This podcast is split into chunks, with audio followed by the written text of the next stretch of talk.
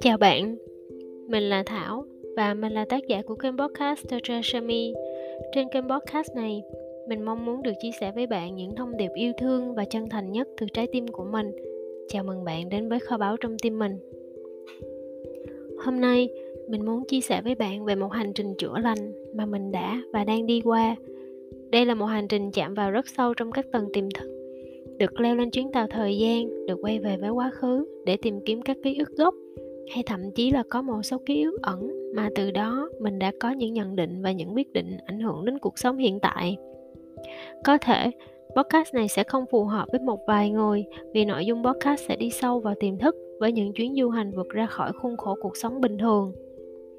Và vì mình là người đã từng đi qua ranh giới của sự sống và cái chết nên mình đã có những trải nghiệm không phải ai cũng có Trước khi chia sẻ với bạn về hành trình thì mình muốn chia sẻ với bạn về một người đồng hành với mình, đó là chị My Nguyễn. Chị là một healing expert đang sống và làm việc tại Úc. Mình tình cờ có được sự kết nối với chị My trong một thời gian gần đây thôi và mình được tham gia vào cộng đồng chữa lành Healing Me của chị ấy. Và thực sự thì sau khi trải nghiệm các phiên chữa lành, mình tin rằng không có gì là điều tình cờ cả. Mọi thứ đều đã được vũ trụ sắp xếp một cách rất là logic. Chị My là một người có năng lượng rất là cân bằng. Khi làm việc với chị My thì mình cảm thấy rất là bình an và tin tưởng.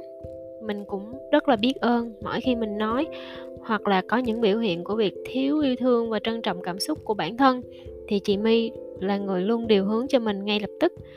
Và vì nhờ vậy mà mình đã có một sự kết nối chặt chẽ với trái tim của mình và biết cách tạo ra những giá trị cũng như những nguyên tắc riêng để từ đó mình phát triển mạnh mẽ hơn trên con đường trở thành một người coach chuyên nghiệp và mình có thể trao đi nhiều giá trị tích cực hơn, mạnh mẽ hơn cho cuộc đời này.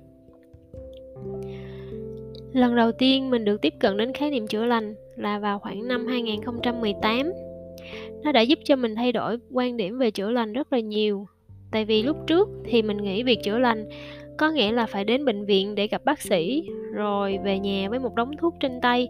Thì hiện nay chữa lành nó đã rất là thân thiện hơn nhiều và gần gũi gần gũi với đời sống của chúng ta. Chữa lành nó đã trở thành một trong những điều mà mình đã từng muốn được trải nghiệm cũng như là học hỏi để chữa cho chính mình và sau này cũng có thể được đi giúp cho nhiều người hơn nữa trên hành trình chuyển hóa bản thân. Vậy thì chữa lành là gì? Đó là một hành trình quay về bên trong, buông bỏ hết tất cả những cái lớp áo giáp, bóc tách bản thân mình ra, giống như là bạn bóc từng lớp vỏ củ hành. Để rồi bạn tiến về cái lỗi, để bạn trở về, để bạn làm bạn với đứa trẻ bên trong, để yêu thương và xoa dịu những vết thương tâm trí mà có lẽ bản thân chúng ta còn không nhận ra được điều đó. Những mô thức hành vi trong đời sống hiện tại, cách mà chúng ta phản ứng với những điều mà chúng ta không mong muốn với những thử thách và nỗi sợ, thì tất cả nó cũng đều đến từ những trải nghiệm mà chúng ta đã từng có trong tiềm thức.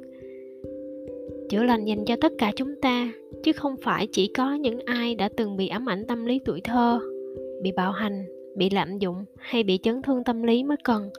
Mà chúng ta, những người trẻ, những người rất bình thường, đang đánh mất dần cuộc sống của chính mình trong công việc, trong cuộc sống quay cuồng hàng ngày, trong những mối quan hệ hay là đang lay hoay với những tổn thương, dù nhỏ, thật nhỏ, đến mức chúng ta còn không nhận thức được. Ok.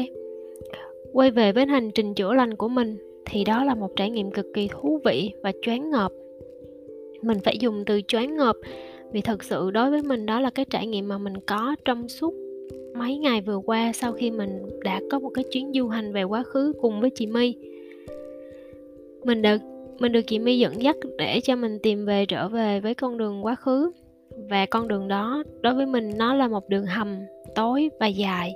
Khi bước ra khỏi đường hầm đó thì toàn bộ những ký ức không mong muốn, những nỗi sợ, những lần mình bị đánh mắng, những trận đòn, những đổ vỡ, những trải nghiệm đáng sợ hiện ra rất là sắc nét, giống như là bạn đang xem một bộ phim HD trên kênh Hollywood vậy.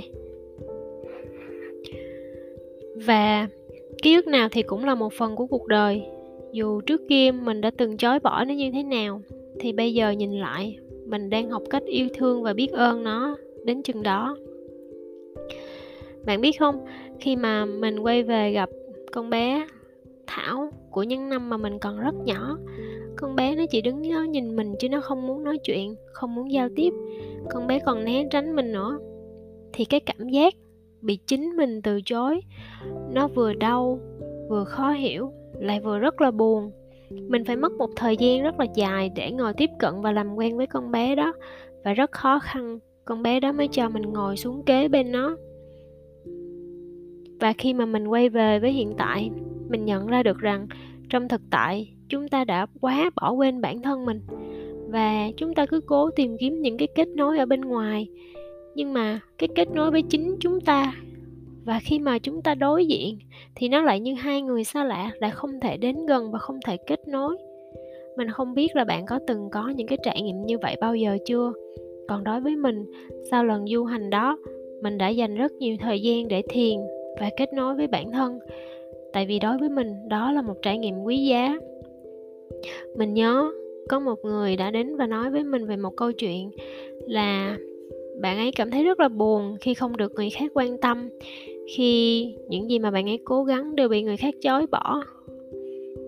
Và khi mà mình nhớ lại cái câu chuyện của mình, thì mình nghĩ là kể cả có bị người khác từ chối, thì nó cũng sẽ không có buồn bằng việc bị chính bản thân mình từ chối.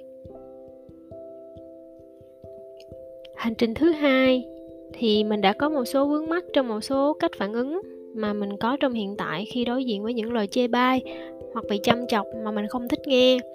Và thật sự là mình có một cái mô thức, đó là mình rất sợ phải đối diện với các mâu thuẫn trong cuộc sống vì thật sự nó không dễ chịu một chút xíu nào hết. Và thật sự là mình cũng không hiểu vì sao như vậy. Phản ứng của mình là hoặc là đứng yên, im lặng, chịu đựng, hoặc là bỏ đi. Đó là những phản ứng thường thấy của mình khi mà mình bị rơi vào một sự mâu thuẫn không mong muốn và khi mà mình đi sâu vào tìm hiểu, thì cái con đường ký ức nó mở ra cho mình một loạt những trải nghiệm mà mình đã từng có lúc nhỏ. Và một trong những ký ức gốc đầu tiên xuất hiện, đó là lúc mà mình năm 4 tuổi, mình còn rất là nhỏ. Lúc đó mình đang vừa phải bảo vệ một đứa em họ nhỏ hơn mình khoảng một tuổi, vừa phải chống lại ba thằng nhóc to con bậm trợn. Và đã có một trận xô xát nhỏ xảy ra. Mình gọi nó là nhỏ, là vì mình nhỏ con thiệt mình không có làm được gì tụi nó hết, cho nên bị tụi nó đẩy một phát trượt chân xuống sông và mình đã bị đuối nước. 4 tuổi, lần đầu tiên bị hâm dọa, lần đầu tiên bị dìm xuống nước, không biết bơi và cũng không có ai đến cứu hết. Và cứ thế là mình chìm dần chìm dần. Và rồi sau đó mình vụt lên như một ánh sáng chói lọi với trải nghiệm cận tử đầu tiên trong đời. Trải nghiệm đó nó đã từng theo mình đeo bám mình và ám ảnh mình cho đến tận bây giờ và khi mà mình đã hơn 32 tuổi rồi. Khi mỗi lần nhớ về trải nghiệm đó, nó đối với mình là một trải nghiệm rất thiêng liêng và đó là một trải nghiệm của một bài học linh hồn dành cho mình. Trong trải nghiệm đó, mình đã từng nhìn thấy một người đến cứu mình. Đó là một thể ánh sáng với rất nhiều yêu thương đã ở bên cạnh mình lúc đó. Và thật sự là mình đã từng rất là thắc mắc người đến cứu mình là ai và mình đã từng cho rằng có thể đó là ông bà tổ tiên đến đón mình. Và vậy mà trong phiên chữa lành lần này, mình đã trở về và mình chính là thể ánh sáng đó. Mình là người đã đến, nắm lấy đôi tay nhỏ xíu của con bé đang ngập lặng trong lằn ranh tử thần, ôm lấy nó, nhìn em nó trìu mến, yêu thương em nó và dẫn em nó trở về với sự sống trong hành trình đó thì chị my là một người đồng hành rất là sát sao với bên cạnh mình. Chị my hóa thân thành một chú bướm nhỏ màu xanh, dẫn đường cho mình tìm đến với phiên bản nhỏ xíu của mình.